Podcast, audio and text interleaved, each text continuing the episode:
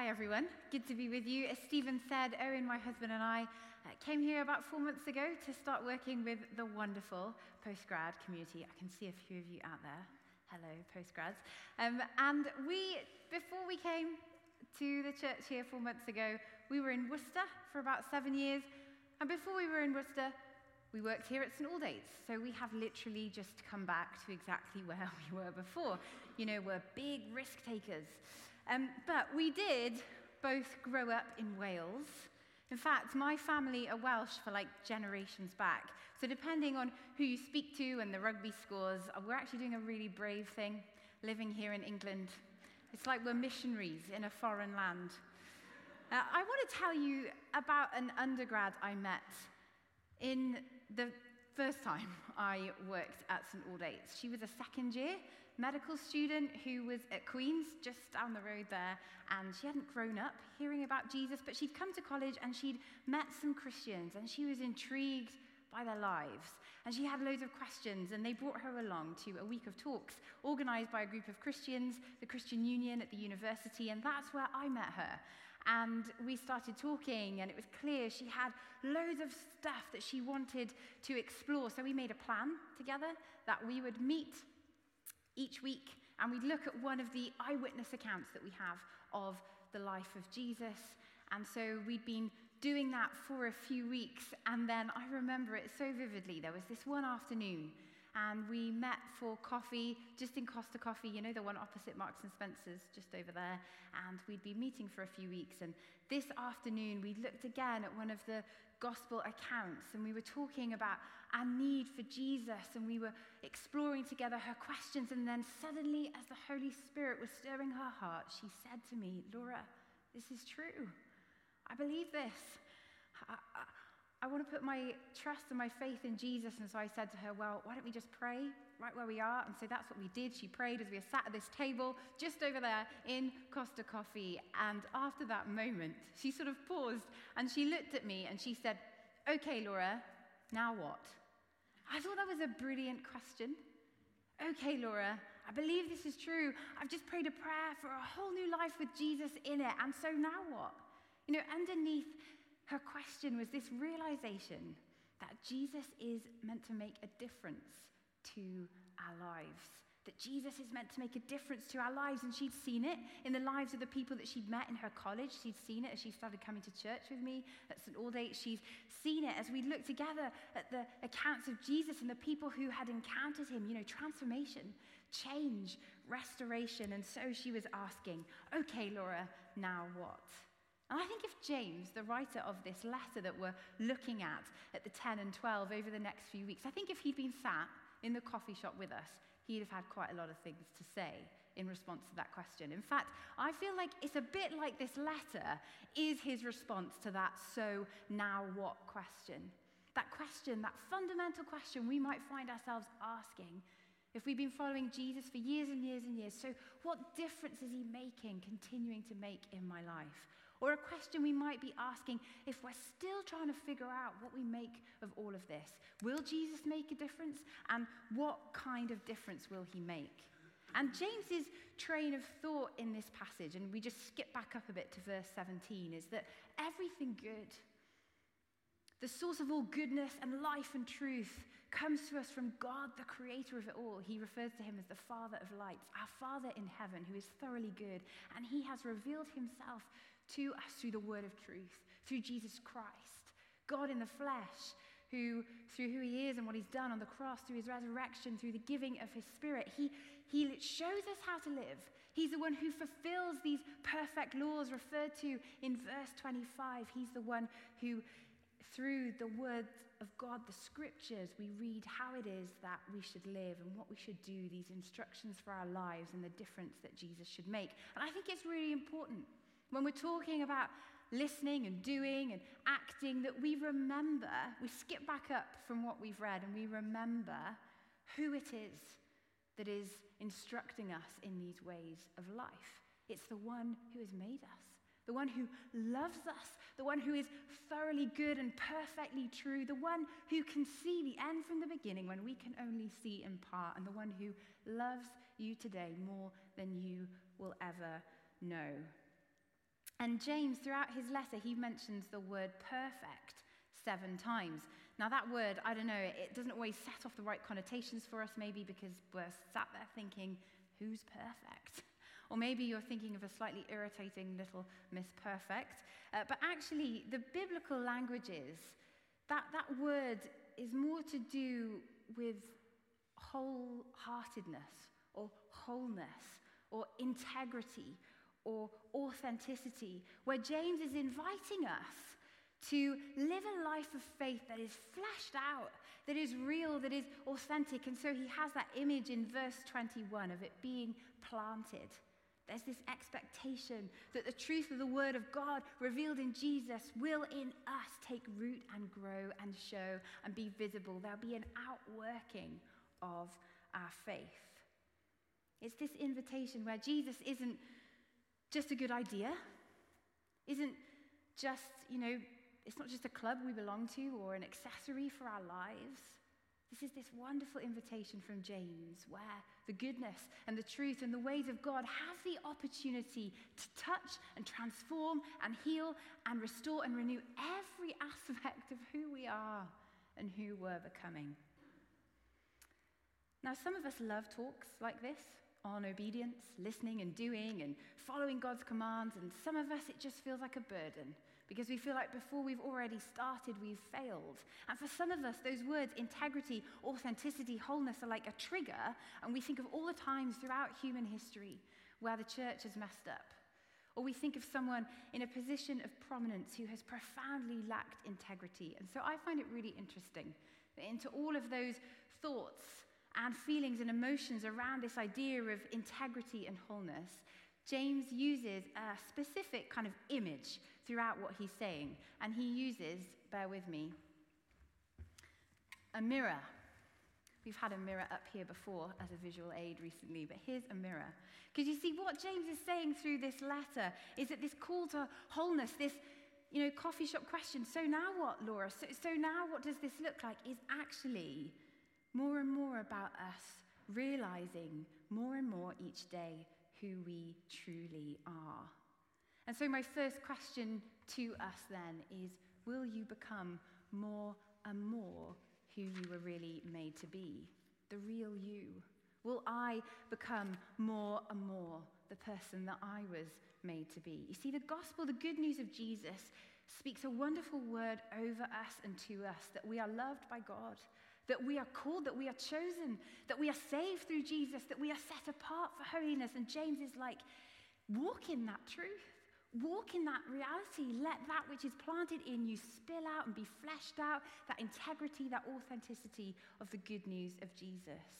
You see, so much of our obedience to God's ways is about us walking more fully in our identity.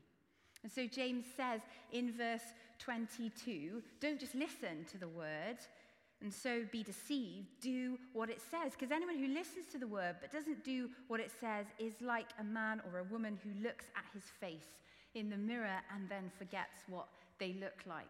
I wonder where you'd put yourself on the mirror scale. You know, some people don't even have one of these in their bathroom. Some people can't even avoid walking past a parked car and just checking their reflection. Some people, uh, I don't know if you've done this, but will take out their mobile phone at the end of a meal and just take a quick little photo in the restaurant just to check that there's not pizza over their face or something in their teeth. Some people nodded their head. Um, I had a, a, friend from uni, um, Alice, who used to do this all the time. Maybe you're thinking, that's very clever, I'm going to do that next time I'm out for a meal. You know, sometimes we'll catch our reflection and we'll notice that there's toothpaste on our chin, or our tie is a little wonky, or we've put our jumper on uh, inside out. You see, a mirror highlights it all. And Alice, you know, in a restaurant after a meal, she doesn't just use her phone like a mirror to take a picture so that she can go, oh, yes, I've got pizza all over my face. If she sees that, she wipes it off. And so James is using this image here to say that this highlights to us an opportunity for change, an opportunity for Jesus to make a difference. You know, the so what of the coffee shop question is for us to respond, for us to be renewed, for us to be changed. James is inviting us not just to hear, but to act. Not just that we'll know stuff, but that we will grow. He's saying, Will what you know make you grow? And will you grow into freedom? Because that's what it says in verse 25 that we look into this perfect law that gives freedom. You know, the ways of God, the instructions for life in the scriptures are not some straitjacket for us to mean that we become less and less the people that we were made to be. No, it's the complete opposite that is true. That these ways of God that are thoroughly good and have life in them, that touch upon every aspect of who we are for our decision making, our relationships, uh, in our businesses, um, in our families, every aspect of who we are, as we step into those ways, as we follow His commands, we find more and more that we become more and more who we were made to be. And yes, we might feel a tension as our flesh resists what the Spirit is calling us to, but so many of us will testify to the truth that walking and doing and fleshing out the ways of God have brought for us more freedom. And so I wonder that today whether for some of us, it's like in all his love and affection for us today, God is looking on us and saying, you know that, that bit? Well, it, it, it's not really you.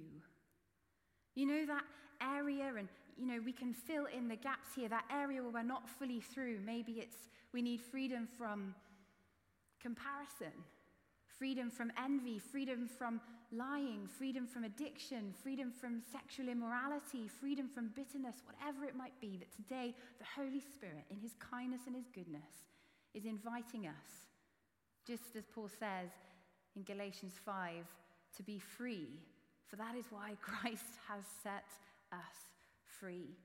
And so, what are those bits where today, in his goodness and kindness, as we sort of almost hold a mirror up to ourselves, God is saying, you know that bit, it's not, not the real you. Will you walk forward today in, in greater freedom? And so, firstly, will we become more and more the real us? And secondly, will we become those who show more and more the family likeness? Because James uses the mirror image not just for correction, but for us to be called.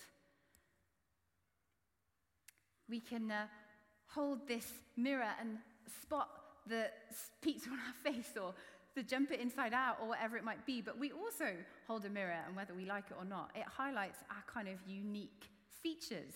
You know, that only, only we have these exact eyes and only we have that exact nose. You know, when I was um, 11 and had just started uh, in a new high school um, in Cardiff, my parents uh, had a parents' evening in my new school. And in our very large school in Cardiff, this worked well. like every teacher was sort of sat around the hall at different desks.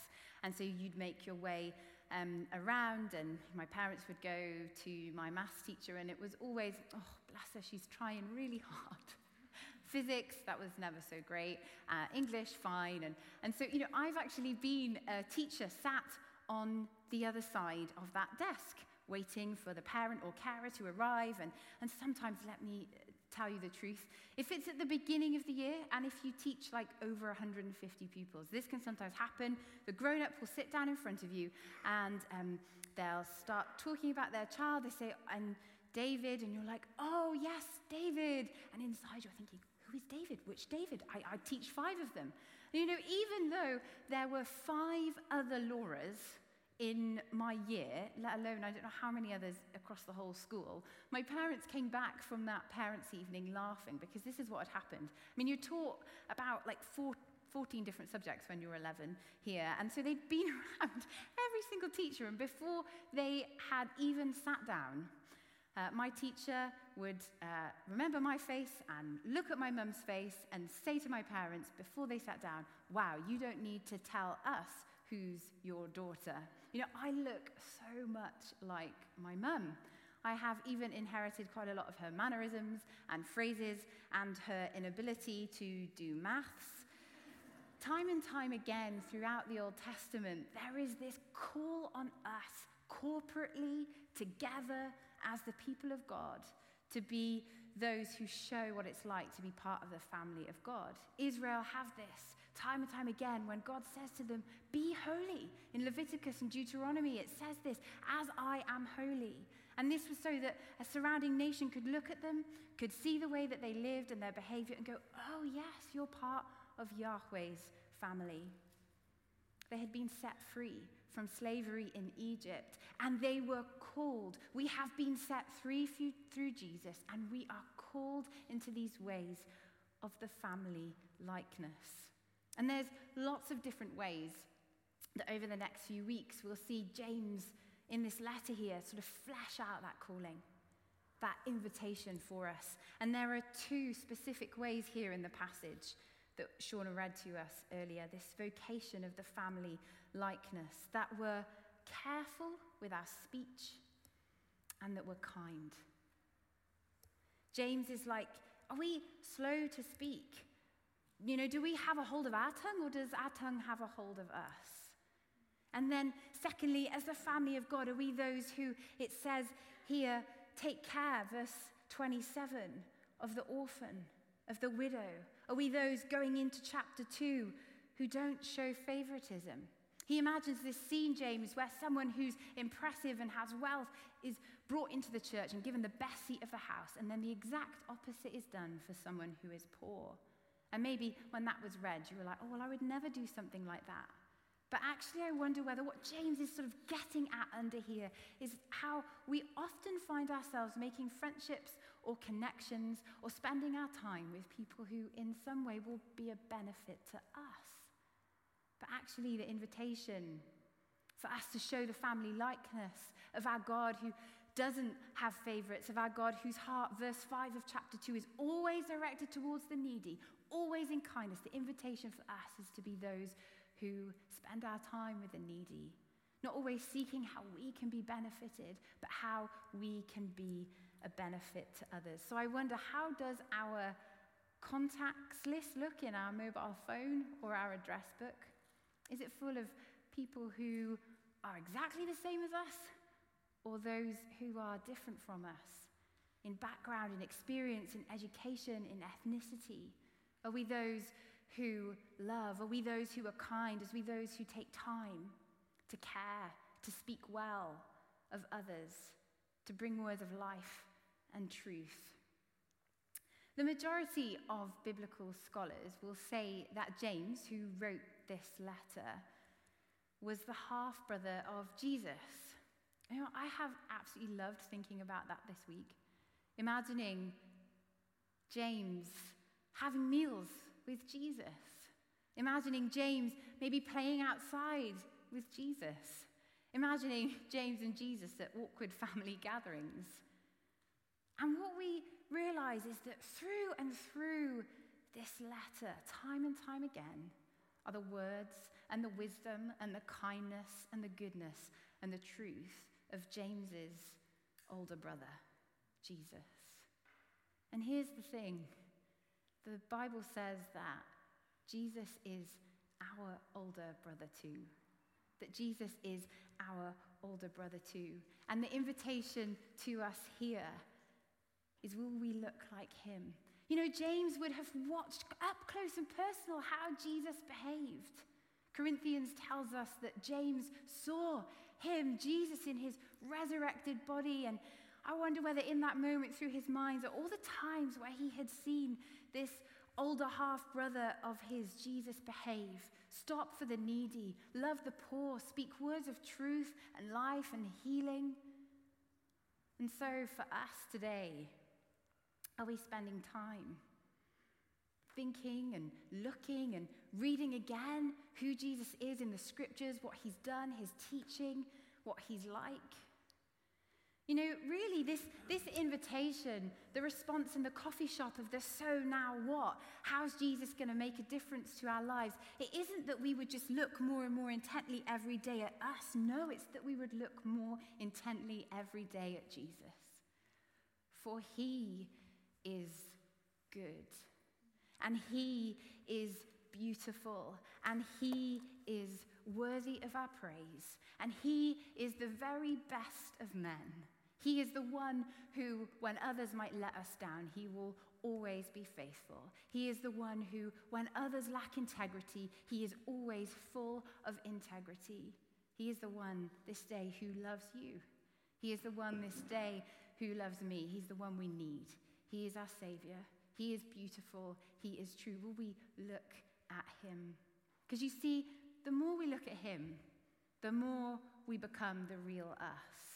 The more He is really in us through the work of His Spirit, the more we're taking on the Word of God, the more we're being transformed, the more we're asking for freedom, the more we look at Jesus, the more we will become the people that He has made us to be together as the family of God, bearing His likeness in kindness, in our speech. So this year, it's, it's January, isn't it? January 2022, a, a new year. I, I, don't know what this year will hold for me. I don't know what this year will hold for you. Probably a, a mix, some good stuff, some hard stuff. But here's the question for us to the so now what, Laura, in the coffee shop? Will we look more like Christ? Will we become more like him? For he is good, for he is true, and how we need him.